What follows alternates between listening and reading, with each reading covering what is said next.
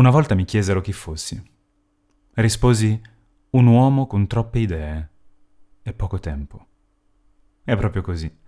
Sforno idee come se fossero i croissant del sabato mattina al centro di Parigi. Ne ho decine al giorno e ognuna meriterebbe che le dedicassi un po' di tempo, per fiorire, per diventare qualcosa di più. Ho imparato a tenermele in testa, a lasciarle fondersi con le altre, a maturare fino a diventare elementi che non riesco a dimenticare. E quando, a mesi dalla nascita dell'idea, continuo a pensare ad essa, allora vuol dire che c'è qualcosa di buono. Ma ciò non toglie che sento di non avere il tempo necessario per fare tutto ciò che desidero. Sento che le mie giornate sono troppo brevi.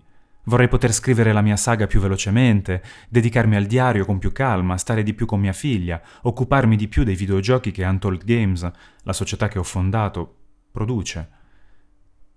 Faccio troppe cose? Oppure ho semplicemente paura di morire troppo presto? Forse è un misto dei due. Da una parte sono una persona curiosa, che ama l'esplorazione, e quindi ho viaggiato in mille dimensioni, ho recitato con Woody Allen, ma sono anche stato nei quartieri generali di Facebook e di Google per parlare di realtà virtuale. Ho prodotto film, spettacoli, ma scrivo saghe. Ho aperto e chiuso SRL che spaziavano dal sound design alla moda a dispositivi biomedici. Ho seguito le mie passioni e ho fallito molte più volte di quante volte ho avuto successo. Speravo che crescendo, diventando adulto, tutto questo si calmasse, che io riuscissi a trovare un equilibrio, una pace in questo mio continuo moto tempestoso di ricerca. E invece no. Sono sempre peggio. Temo che sia perché comincio ad avere la percezione netta che il mio tempo in questo mondo sia limitato. Anzi, più che percezione, ormai è proprio qualcosa che sento dentro, lo so, Me lo dice la spalla che ogni mattina quando mi sveglio mi fa male. Me lo dicono gli anni che passano sempre più in fretta. Ricordo un tempo in cui le stagioni erano lunghe e piene di avvenimenti. Ora mi sembra che in un anno ci siano quattro mesi e due feste.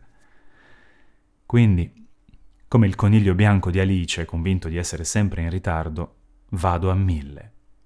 Per paura di non concludere nulla, scrivo, faccio e ho il cervello che fuma come una locomotiva a vapore. Ci manca solo che mi metta a cantare. Non lo farò, ma non perché non lo voglia, ma perché è giusto decidere i propri limiti. Io voglio scrivere, almeno voglio farlo finché non avrò più nulla da dire. A quel punto mi fermerò. L'unica cosa che spero è di non ripetermi. Confesso di avere una paura terribile di ripetermi, di dire le stesse cose che magari ho già detto in una pagina di alcuni mesi fa di cui ho completamente scordato l'esistenza. Il tempo, la ripetizione, l'invecchiare. Benvenuto nel mondo adulto, Flavio.